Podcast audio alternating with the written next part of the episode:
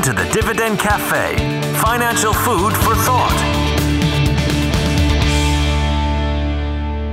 Hello, welcome to this week's Dividend Cafe podcast with our investment committee. Uh, we're doing this for the first time where we're not all in the same room together. Since we began doing these, it's my first time where I'm actually in New York City. Um, and so I'm sitting here at my desk in New York and uh, they're in California. Uh, we have Julian. I can see you uh, very clearly. Dea, I think, is right there behind you or in front of you.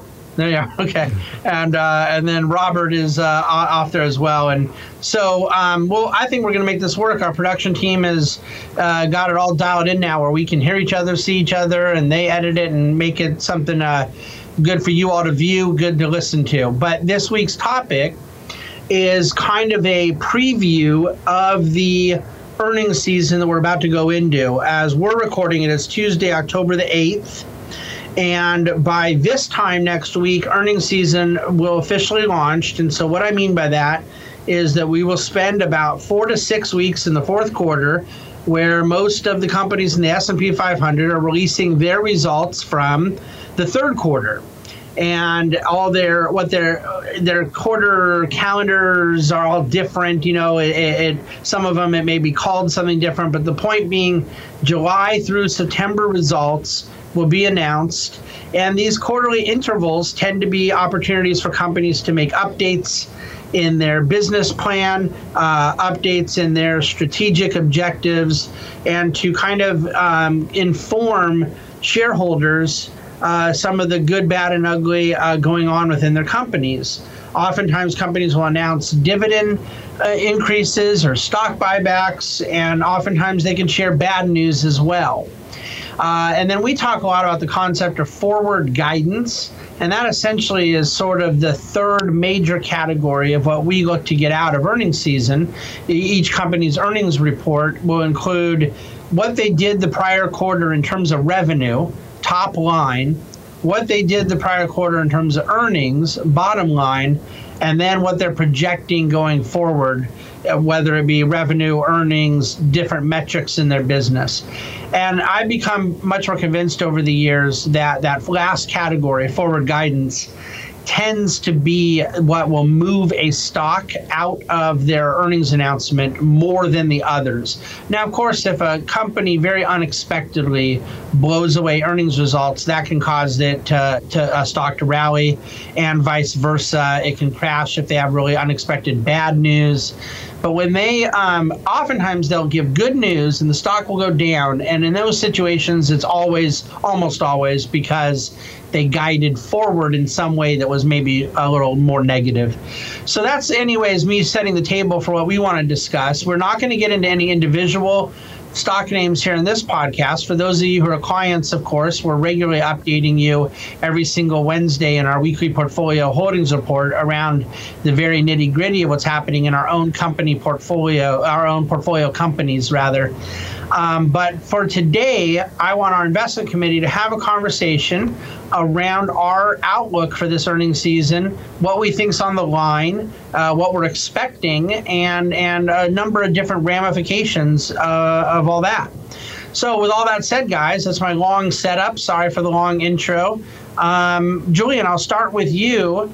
Uh, two quarters in a row now that uh, some earnings expectations were assumed to the expectations were assumed to be negative and and earnings outperformed that negative assumption. That's are right. We in for, are we in for three in a row? Um, I, I would bet that we are because I think there's a tendency, you know, uh, you know, these companies all have very professional investor relations department. They're expert at guiding the street, and and what they need is uh, they try to, you know, uh, make sure that every time they announce results, they beat expectations. So, you know, they, what if you look at the hit or miss ratio of companies reporting, it's always much higher than 50%. So what's likely to happen again is like people have, you know, have been uh, a bit bearish with uh, with, with uh, what's happening with the trade war and you know communication from the companies who are trying to manage expectations so that the day of the earnings report actually they beat. So I would I would guess that they're probably going to beat, but at the end of the day, it's not as you said. What's most important because what investors are going to focus on are rather than the Q3 results. You know, if you beat, it's fine, but it's more the guidance for the next quarter for Q4. And now we're entering also the last quarter of the year, so people are going to start asking questions about the next year outlook. You know, 2020, and that's where it's going to be uh, tricky because we, there's a, a, lot of the visibility visibility is not great, and so you can imagine with what's happening with the trade war, companies are going to be very um, uh, conservative with their guidance. So that's where you know even if you have results that are going to beat ex- uh, beat uh, expectation, or if the guidance is conservative, maybe you know it's not going to be um, you know the party we, we would be hoping. Well, Dea, is that is that going to be true for companies that are mostly domestic in their sales too? Is what Julian's bringing up only a risk for multinationals, or do you think there's domestic concerns as well? I think uh, it. I, I, think that as far as companies where their customer base is entirely in the United States, uh, I think that outlook is going to be different. They have less to deal with but uh, I mean, it's very few companies, at least the companies we own, that have absolutely no exposure to uh, to to the rest of the global economy. Uh, but as far as companies that are focused on the domestic sector, I think their guidance will be different. I think their business optimism uh, could be different. The uh, as far and to to piggyback a little off what Julian said is that yeah, earnings might come in better a little better than expected, given how they're engineered to kind of companies uh, are engineered to beat expectations a little bit because they set them a little low. Uh, and it's possible that there might be, uh, if you look at the wage data, wages have increased slightly, and there could be certain input costs that are starting to affect fundamentals in a in a minuscule way. I don't think it's going to be anything surprising, and it's really going to come down to guidance but sure, I mean, if uh, if if you're uh, you compare two CEOs, one of them's a CEO of a, a firm that purely does business domestically, and another has you know seventy percent of their revenue is generated overseas. I think the former is going to be uh, is is going to be a bit more optimistic and uh, about the future. Robert, do you agree uh, with Julian's assessment? Even if we look just to the multinationals, um, is there a possibility that companies are going to use the trade war is an excuse to guide revenue estimates down? Do you think that there is a legitimacy in it? Um, how would you unpack that whole point of? Of multinational companies reporting their results and factoring in some impact from the trade war into their three and six and 12 month guidance. Well, I think Julian's uh, absolutely spot on in his prediction that that's going to happen. I mean, there's a, always been a tendency, to my knowledge, for, for these uh, companies to, you know, pr- predict a little less than what might actually be the case. So there's a positive surprise. But I think going forward, it's, it's certainly maybe prudent for them to do that even more with the trade war going on. Um, we, we've seen that it's continued to be a source of uncertainty, and it doesn't doesn't seem to be abating at all. So I, I would agree completely with what Julian said around that. Are you also ask, saying that uh, if there's any other issues going on with the company, that they're going to use the trade war as a, an scapegoat? Uh, is that what? Is that also? I, I don't know. I don't know that I'm saying it. I think it's worth us questioning that um, on two fronts, both an optimistic one and a pessimistic one.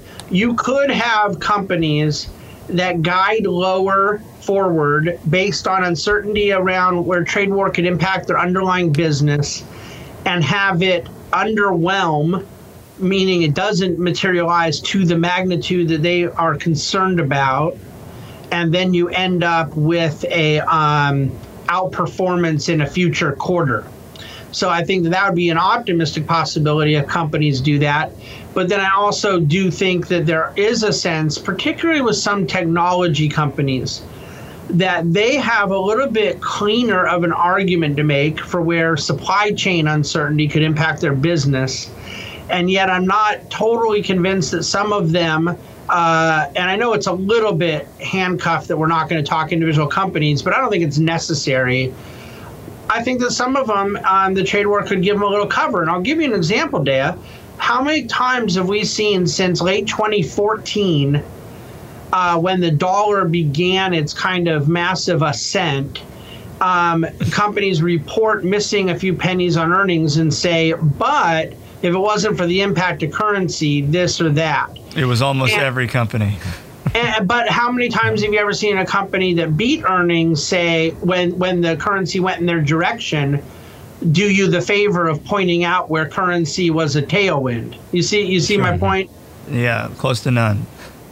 Yeah. So I think that it's natural that they'd want to play things, Julian, for for best ball.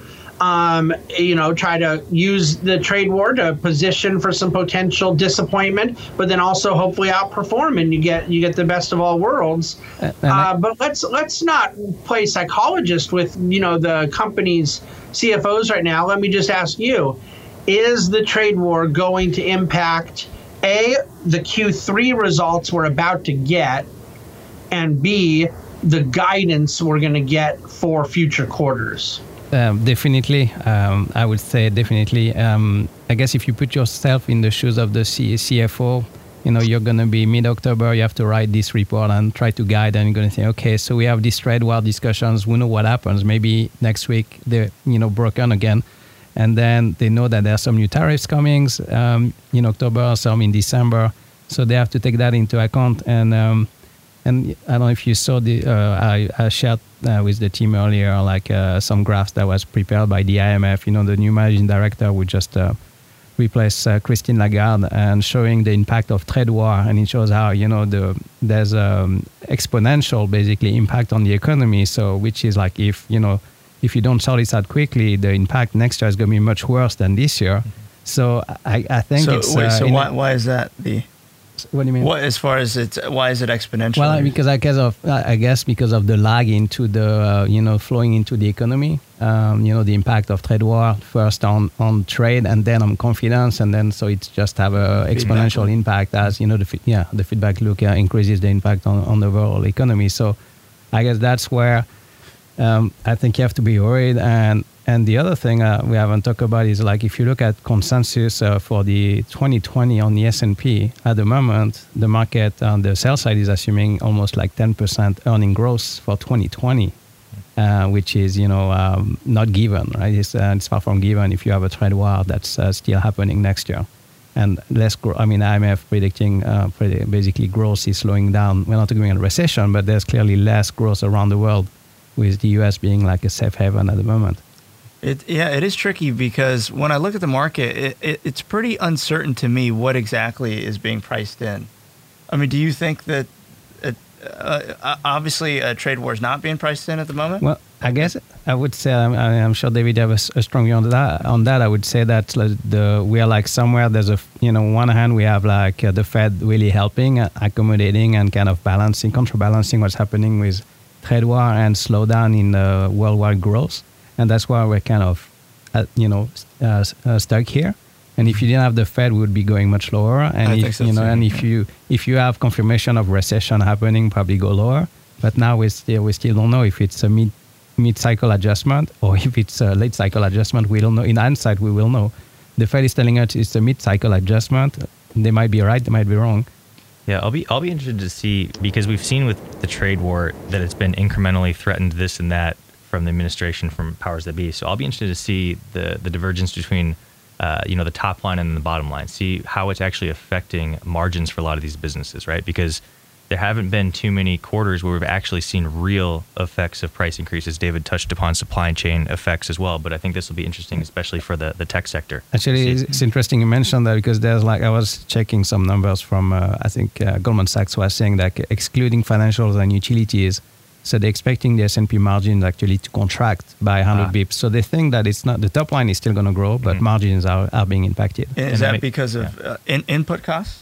Um, Spec- or, uh, Well, you, look, you look at you know Or labor wage- costs, and lab- wage, yeah. you know wage uh, unemployment dropping down s- Right. pretty significantly Right. again. So those are Yeah. all going to affect that. Yeah, because it'd be interesting to see that breakdown exactly what is attributable to, uh, you know, to, to the tariffs uh, as far as far as that margin compression goes, and it's it also could be. I mean, we're coming off uh, s- essentially what is a record year in 2018, uh, catalyzed really by Mhm. uh, tax reform, and you know, record margins, record earnings, right. and Uh, you know, I, I, wonder how much of this is maybe just a cycle, a business cycle thing versus. Well, a lot of, a lot of last year, people were attributing yeah. to the tax cuts. Yeah. Job, yeah. You know, and actually, the well, Goldman right? Sachs research is saying the same thing about Q1 and Q2 that most of the beat was because of under um, estimates of uh, the tax benefit, basically. So people underestimated the benefit, and that mm-hmm. really helped Q1. Well, but Q2 how, beat. how does underestimating the tax benefit explain revenue beats?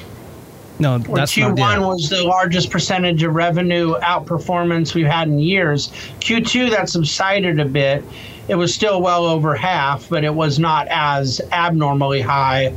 But I, I think that um, it's one of the interesting discussions over this lengthy period of margin expansion we've been living through. How many um, are you know, Robert brings up the tax issue. I think that obviously added to margins. I, but I, I still think people, particularly bears, have to contend with what has been rather stubbornly impressive revenue growth. Yeah, absolutely. Uh, I mean, uh, how, what, what would be the bears? Is, is, there an argument to the revenue growth? Uh, I, um, well, cheap, well, I cheap, think cheap capital. The or? argument could be the argument could be that it's going to end. that the okay. revenue growth. Okay, fine. You've had revenue growth, but now you're not. I mean, I guess okay. that would be the argument. Some would probably say today that the Fed has um, promoted revenue growth because of them being providing an underlying uh, stimulant to economic activity. Mm-hmm.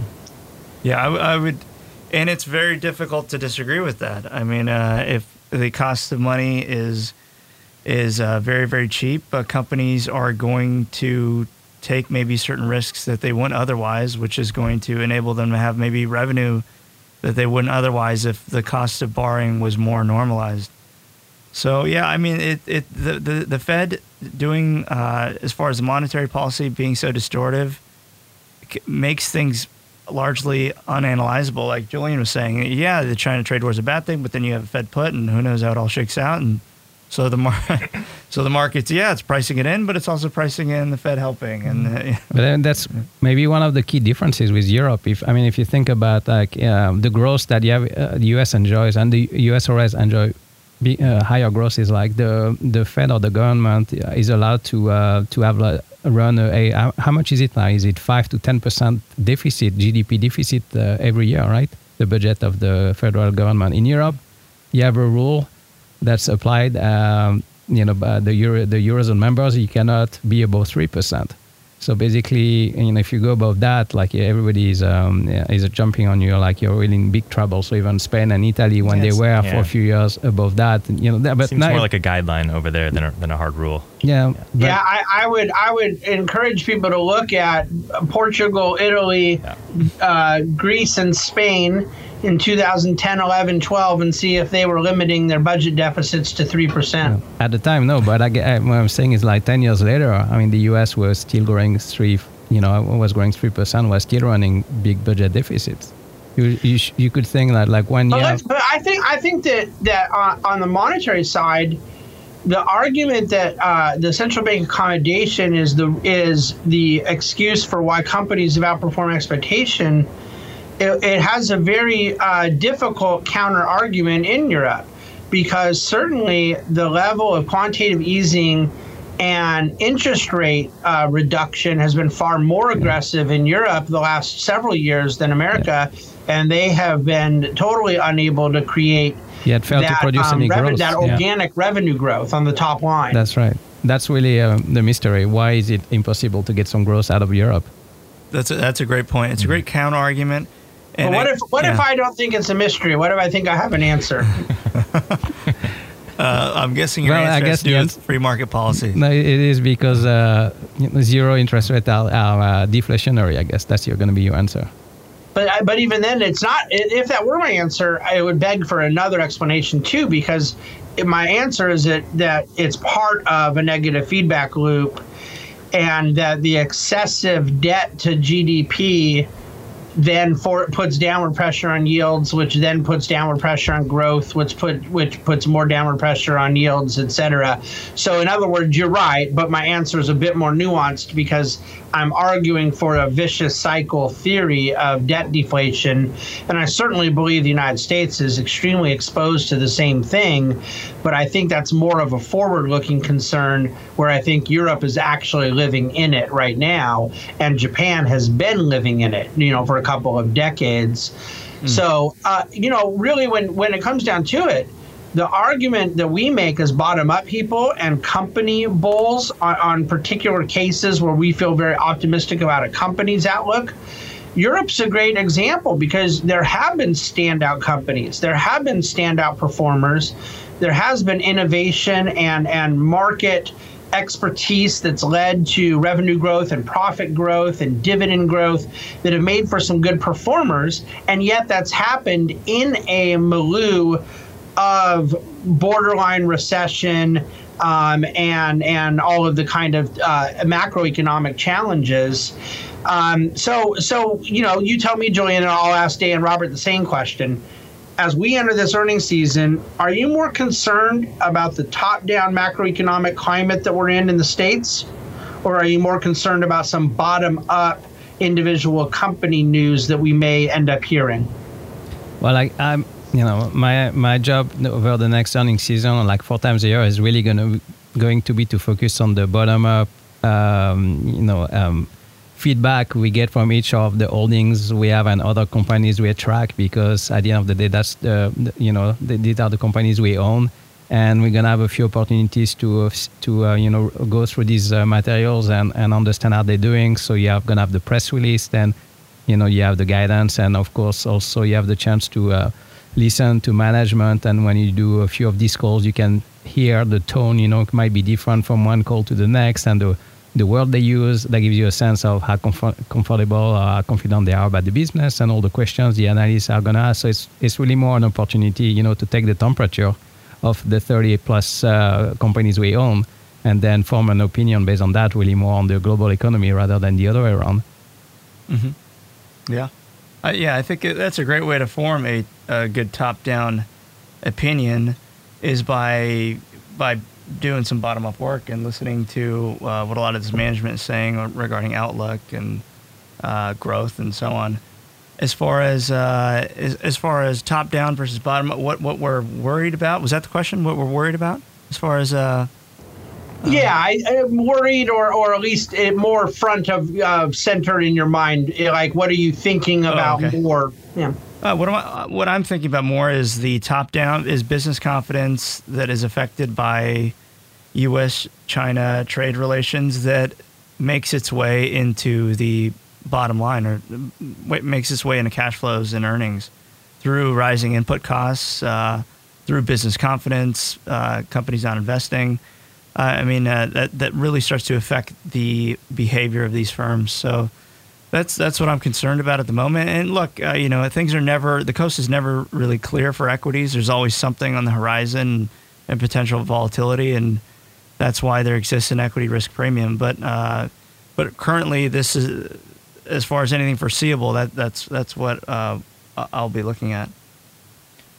Yeah, Robert, why don't, why don't you answer the same question and then I'll transition to a kind of follow up to this. What, what are you thinking on all this, yeah, Robert? I mean, on, on, the top down level, you know, I'm thinking in, in the United States, I'm uh, I'm not terribly worried uh, for, for a lot of reasons. You had the NRF projection, National Retail uh, Federation projection, saying that people are looking to spend more uh, this November December holiday season than historically the average has been, which is good. You know, people are, are employed. Um, you know, some wage gains, things like that. So they're going to have a little bit more uh, Christmas or, or holiday shopping.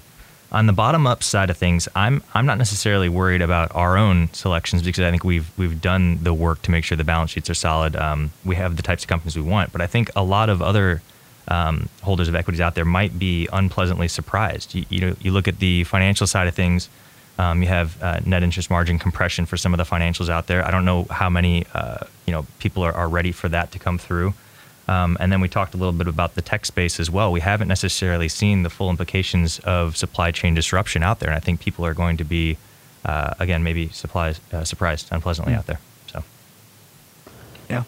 So, so Dea brought up the uh, idea of where the China trade issues could impact business confidence and then therefore leak into the company results uh, from companies that are reporting. And obviously, that whole theme about the trade war impacting business confidence and therefore business investment has been a macro theme I've been very, very plugged into for a long time.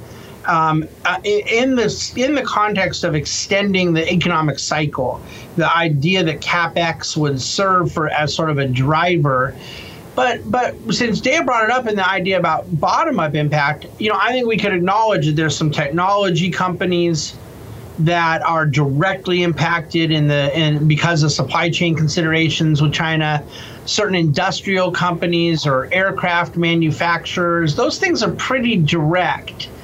But when you look at consumer staples, let's say soft drink companies, um, uh, you know, soap and diapers and and household products, brand name type things.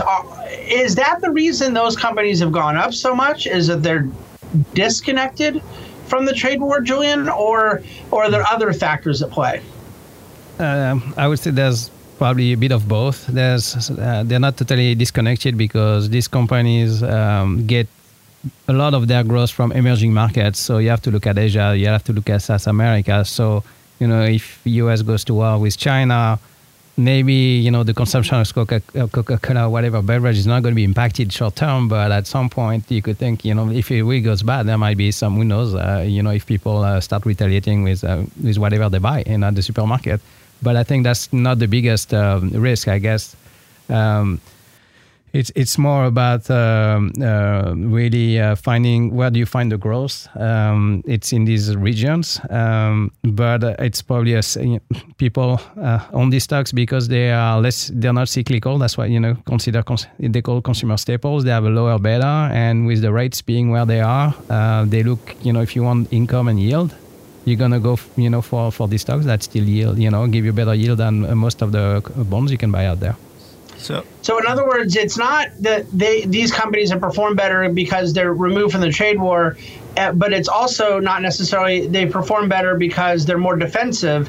It's they're more defensive, uh, or they're removed from the trade war because they're more defensive you know, uh, that, that that they have a certain financial strength and a certain business model and and a certain um, defensiveness that just sort of goes hand in hand with being more immune from the from the trade war. Let me give you an example b- before you respond. Uh, without going into any particular names, there's this um, a chain of retailers in the United States that's one of the largest companies in world history and and is the largest retailer in, in head count and and sales in the entire country. And yet I can't even comprehend what percentage of product on their shelves must have been made in China. And yet they're up 26% year to date and and uh, so have obviously performed not only well but even better than the market by about a thousand basis points and yet you would think retailers that are particularly exposed to selling low cost imports from China would have this direct exposure I'm wondering that's sort of making your point. It's not just their exposure to trade war, it's what kind of business they are. Yeah, I don't know if, yeah. Uh, I, so I, I, think that if you're a retailer, um, and I mean, if you're if, if you're a distributor in some way, if you serve as a platform, which I think is a retailer that you might be uh, talking about, I think that might be different than if you're manufacturing a lot of your or your supply chain runs through runs through China in many ways. And I assume that uh, that any any sort of company where supply chains run through China has been has been discounted appropriately by the market. I mean, uh, I mean, I, maybe all those input costs haven't really been realized and come through. But as far as that rhetoric, that increases the likelihood of certain tariffs and input costs rising so it's it, it's all being able to analyze the supply chain and seeing exactly what's going to be impacted. I think would uh, it takes a great deal of analysis, but but obviously different companies are going to be impacted differently. And I'm I'm surprised that there have been some companies where uh, maybe the revenue isn't impacted at all, but maybe the the uh, their their uh, their cost structure has the has a high likelihood of being impacted and it, the market hasn't uh, hasn't dinged that company as much as maybe should. I think scale is really important to note too for maybe some specific companies too. I mean, if you're if you're a big enough player, your your suppliers in China aren't going to be able to elbow you into you know raising prices. You're going to say, hey, you're you're going to take the burden there, right? So I think that matters for a lot of these big companies, the ones that are kind of the, the Yeah. safe harbors as well. And I I guess the, the company you, you have in mind is you know is very reliant on the U.S. consumer, and as as of today, the U.S. consumer is doing fine. The employment numbers are okay. We might be at a tipping point, and and that and and if you know if that changed, then they could be one you know starting to suffer. But as of today, it's still it's still, the U.S. consumer is doing fine. So all these businesses that are really uh, you know, correlated to the to the U.S. consumer are you know are you know are performing fine, and the market is giving them uh, the valuation they deserve for that reason. Yeah, and a lot a lot of this I think comes down to the strength of the companies and the strengths of the brands and their ability to pass on higher costs to consumers. Well, look, if you run a commoditized business and your input costs go up, you're gonna have to eat those costs. You cannot pass those on to a consumer. So that's where brand, uh, the brand becomes really important. These, uh, the strength of the company becomes really important, and really the how it fits within the industry. That analysis uh, it starts to pay dividends. I think. So, No Uh, pun intended. yeah. And I guess that's why as well, you know, the staples trade at 20 times PE, and then you can buy financials at 10 or 11 times financials. So that sounds maybe more exciting. Yeah, I, I think that it has to do with where a lot of these sectors started in their valuation, um, maybe at the beginning of the trade war, let's say, or, or at some particular point where you want to begin analyzing this. But I, I do think that we're right now talking our book as as dividend growth folks who obviously have what many consider to be a value bias. I gotta say, I think that what you're talking about, Dea, is mostly a risk in sentiment, and sentiment, at least initially. And sentiment is mostly a risk where something was already stretched in its valuation. So if it's if there's going to be a, a long lag effect until there's fundamental disconnections in the economy from the trade war, which I think in most cases there would be. There are certainly some companies that would have an immediate, traceable, you know, quantifiable uh, impact, mostly supply chain oriented um, uh, technology companies or industrial manufacturers. But my, but I guess the companies, what we've seen is that a lot of the companies started off at such a reasonable valuation, had um, such a fortress balance sheet, Joey, and that that's to me the bigger difference is if the whole world's going to go through shaky times. It isn't so much let's not be exposed to the shaky times. It's as Nassim Taleb would say, be anti-fragile. Be in a position where those shaky times don't disrupt you. Well, how do you avoid shaky times disrupting you? have less debt, have less leverage, have, as Dea brought up about uh, pricing power. Um, I, I, I think that these are times, it, it's a trade war right now, but it could be a real war, it could be a recession, it could be any number of geopolitical gyrations. Ultimately, there's something to be said, isn't there, for companies that happen to operate with a more defensive mindset? Absolutely, I could not agree more. And a recession doesn't have to be a bad thing for a business. A recession can end up being a very good thing for a business. I mean, if you have a lot of competitors who have bloated balance sheets and have only been able to expand their business by because of the cost of borrowing so low, and they're making plays maybe they shouldn't be making, and you have been uh, slowly plugging along and building your brand and uh, you know fortifying your balance sheet and making sure that you're going to be around for the long haul a recession could really help you. Uh, maybe some of those competitors would be out of business because they're in a cash crunch, and you could expand your market share and you come out of there a lot stronger. So I think, especially in times like this, it's it's so important to have high quality companies because it really is. Uh, it's it's the great stabilizer to your portfolio uh, when when uh, when times are tough. So, yeah. Yeah, I was I was just gonna add that the companies we own, they're basically already survivors. You know, they've seen the 2008 crisis, they've seen the internet bubble. Most of them, you know, are companies that have been around for decades, and uh, I don't know, you could say like half centuries for some of them or more.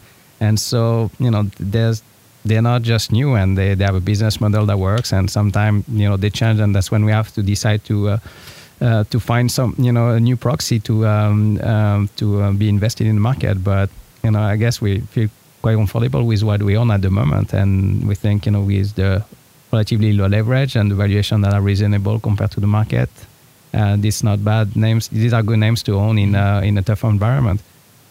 I think so too. Mm-hmm. Robert, do you think that there's anything to be said for the fact that we're going to enter this earnings season?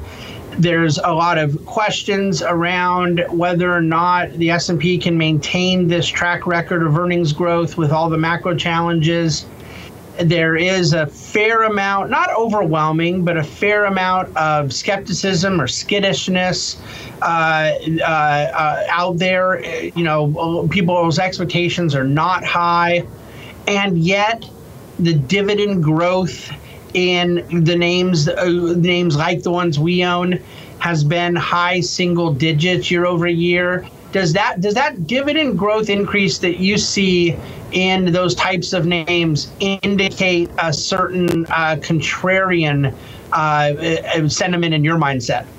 To, to an extent, um, it, it, it's somewhat a factor of again the companies that we own. You know, they're they're doing a good job of keeping that dividend growth in line with their own earnings over time. So the consistency factor is is really a result of the types of companies.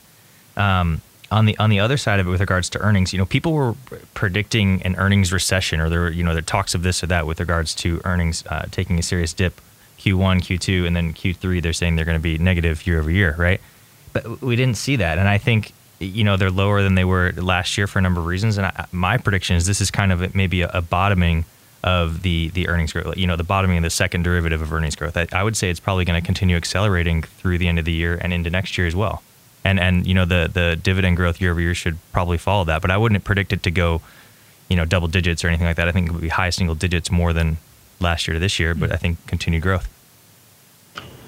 Julian, what do you think? Do you think that uh, dividend growth in this quarter is going to slow versus what we've seen the last couple quarters, or, or is your feeling that as free cash flow goes, so goes the dividend? Uh, I, I, guess we've already seen most of the dividend increases for this year. Uh, you know, most companies like uh, run a fiscal year calendar, so they have announced. Like, if you look at the companies we own, I think 95% of them have already announced their dividend growth. And I, but I think the way they think about dividend growth is not over one calendar year; it's more over like three, four, five years. That's when they, you know, they have their business plan and they present like at the investor day to investors. So so, you know, regardless of what happens in the short term, they, you know, if they have to have a target of, uh, you know, high single digit dividend growth, they're going to stick to that for the next few years, regardless of the, you know, small change in the economy in the short term. So you will really need something massive to happen, like a 2008 recession, for them to reconsider it. And the one we own, they usually have 30, 40, 50% payout ratio maximum. So they can afford to go to one year, you know, if they have bad earnings one year, they can afford to go to 70% payout ratio. And then the next year, they'll be back to 30%.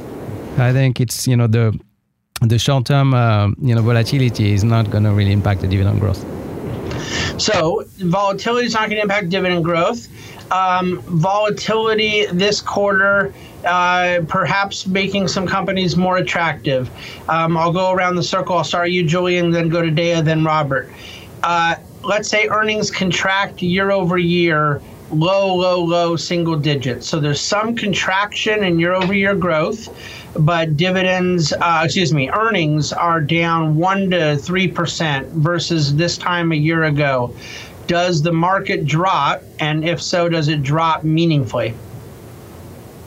So, so, so, you said so earnings drop and dividend growth stays uh, stays constant. Sorry.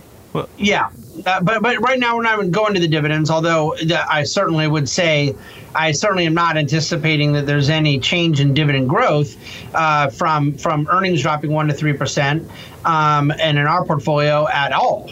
Uh, at it. But my but my question, just to simplify, is around S and P earnings if they drop 1 to 3% year over year, do you anticipate a market drop? And if so, does it become does it make the market more attractive? Mm. Julian? Well, um, I think uh, it's um, it doesn't matter so much what happens on uh, this year earnings. I, am more worried about okay, what do we have to reassess next year earnings because at the moment the market is still, I think, assuming around a 10% growth, and I might be a bit optimistic. So uh, you know, uh, if it goes down to high single digits, five, six, seven percent, um, that would not necessarily mean that the market needs to go down, but that means that there's not so much upside maybe for next year. But um, you know, all this I'm not sure justifies the market going much lower given where the rates are. Dan? I I, uh, I believe it's consensus uh, that the the earnings are going to be are going to drop by that range, that one to three percent range year over year. Yeah. Is that not is that not correct, David?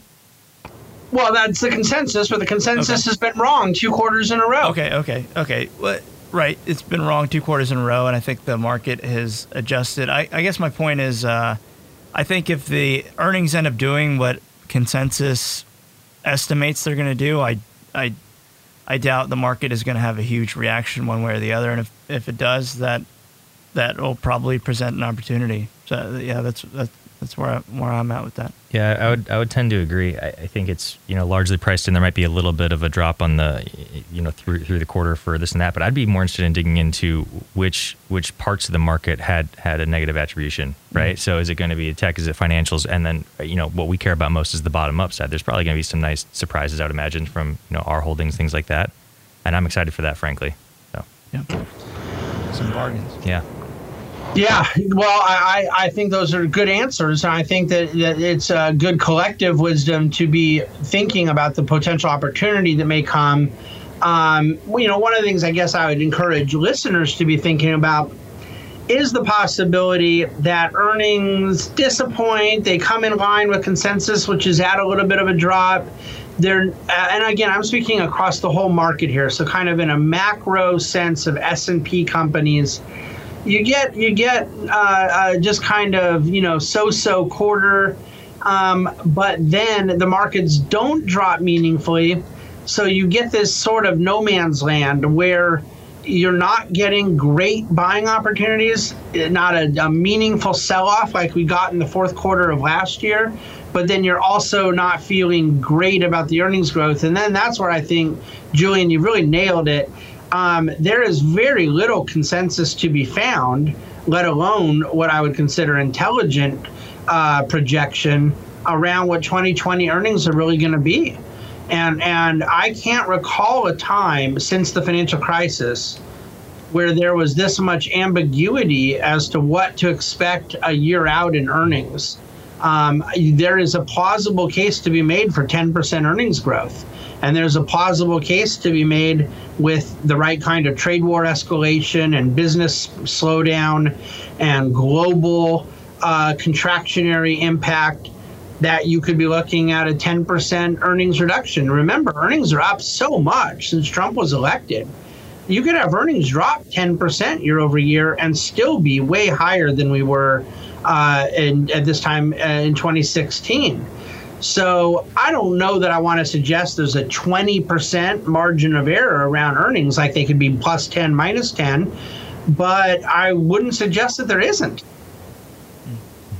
No, I, I- guess that's uh, that's really the the problem. It feels like going into 2020. Um, last year, I guess we got what happened in Q4 because uh, the Fed uh, did a bit too much tightening. This year they are accommodative. So the big question mark, you know, uh, now is trade war and and it, you know, I guess we could have a nice surprise and and then if you know it's um, started. Uh, this month or next month, then you could see uh, really a 10% earnings growth next year. But yeah, maybe we should, you know, uh, be optimistic because nobody is pricing that. So there has to, always has to be a chance of what you don't expect always happens. But it's hard to see this happening uh, at the moment.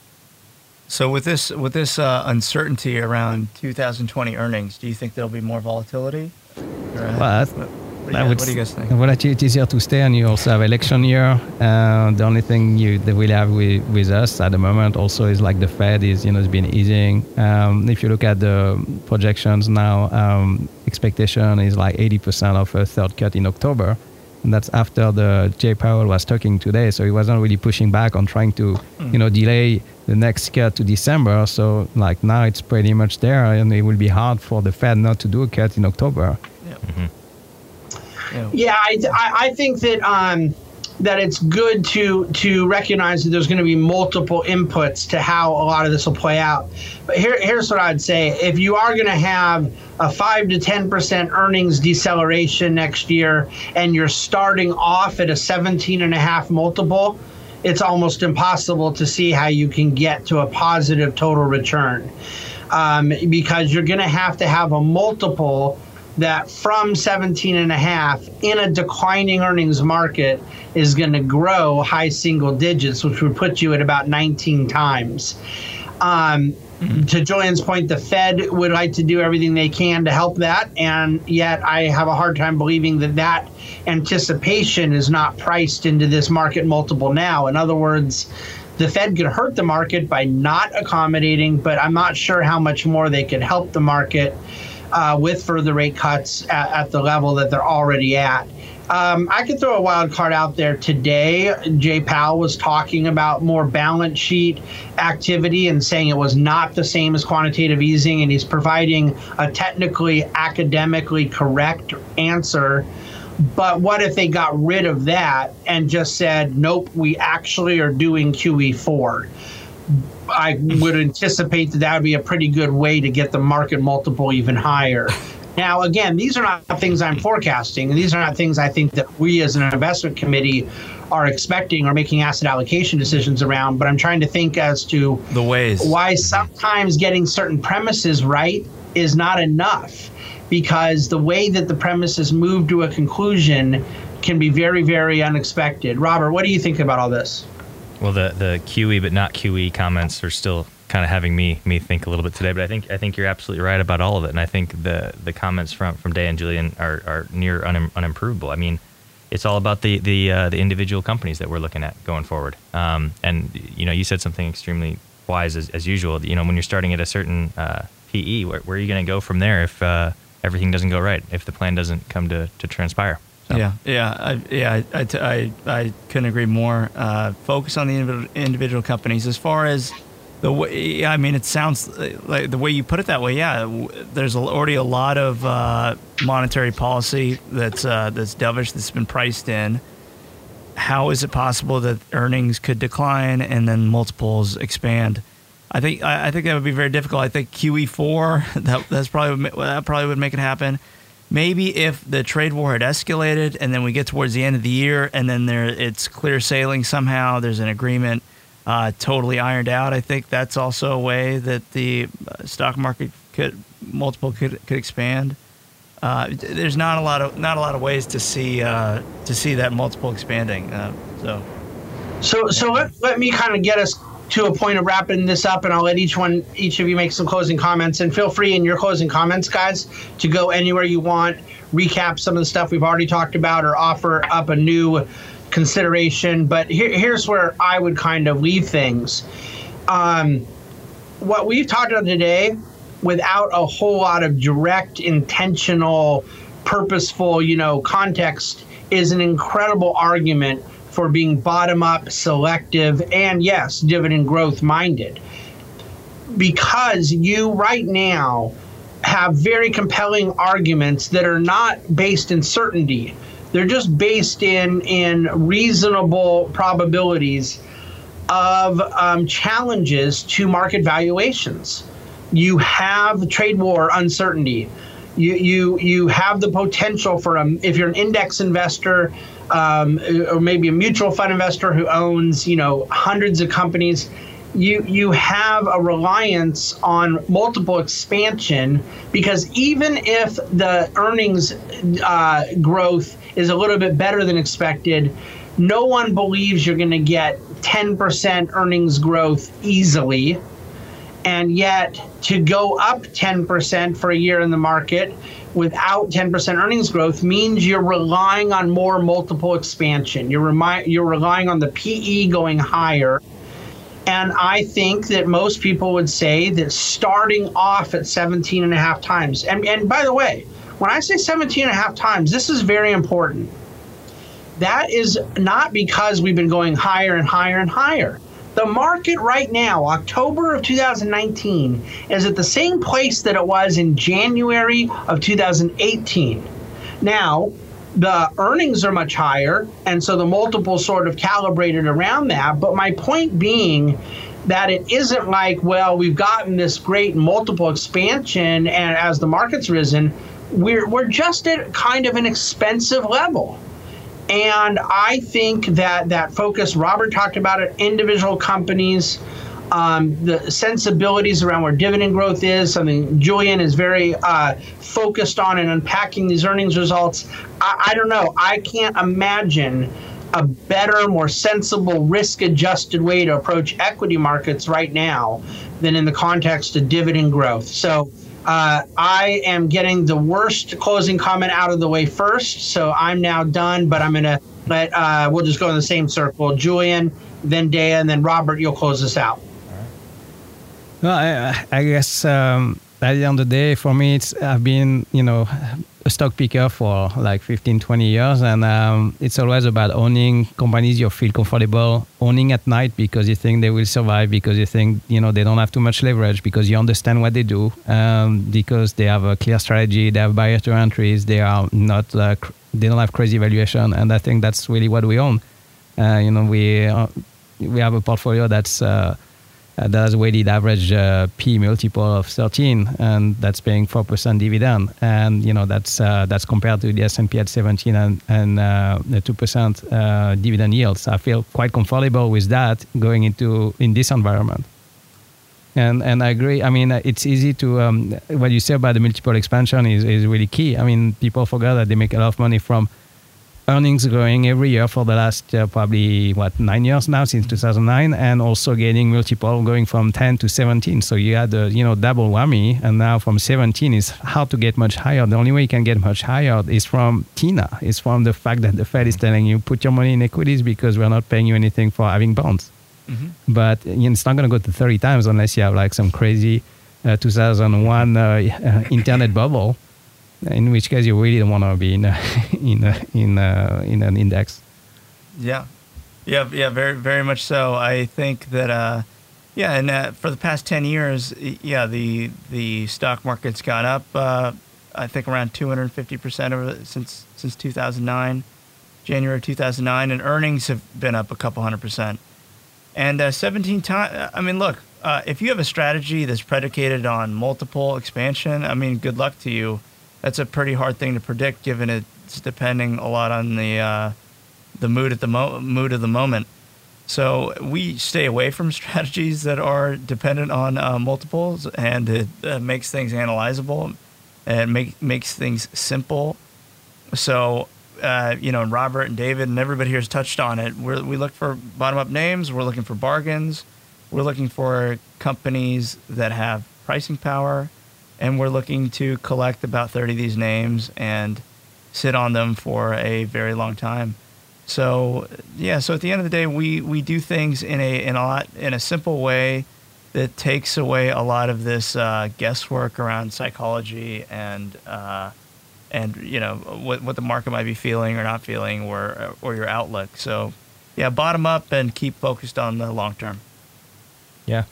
Um, earning season is uh, is the best. Yeah, I mean, especially in in times when there's maybe challenging macro factors or external factors coming in. When you look at the data, which is what earnings represents, you're able to really separate the wheat from the chaff in terms of the companies that, that you want to own, you do own, or, or you shouldn't own. Um, so I, I'd encourage you know people to get interested in earnings. I know that we we certainly are over here. I think Julian, and the team are going to be plugging into that. But um, very exciting times um, for us going forward, and I'm frankly excited about our companies.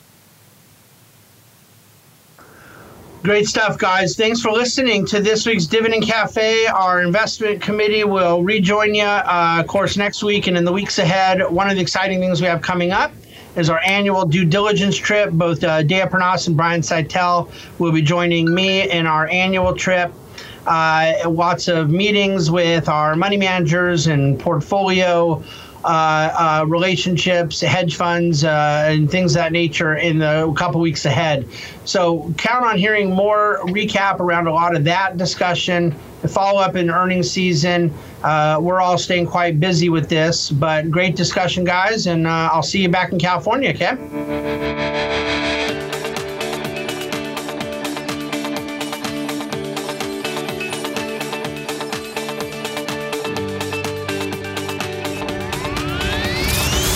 For listening to the Dividend Cafe, financial food for thought.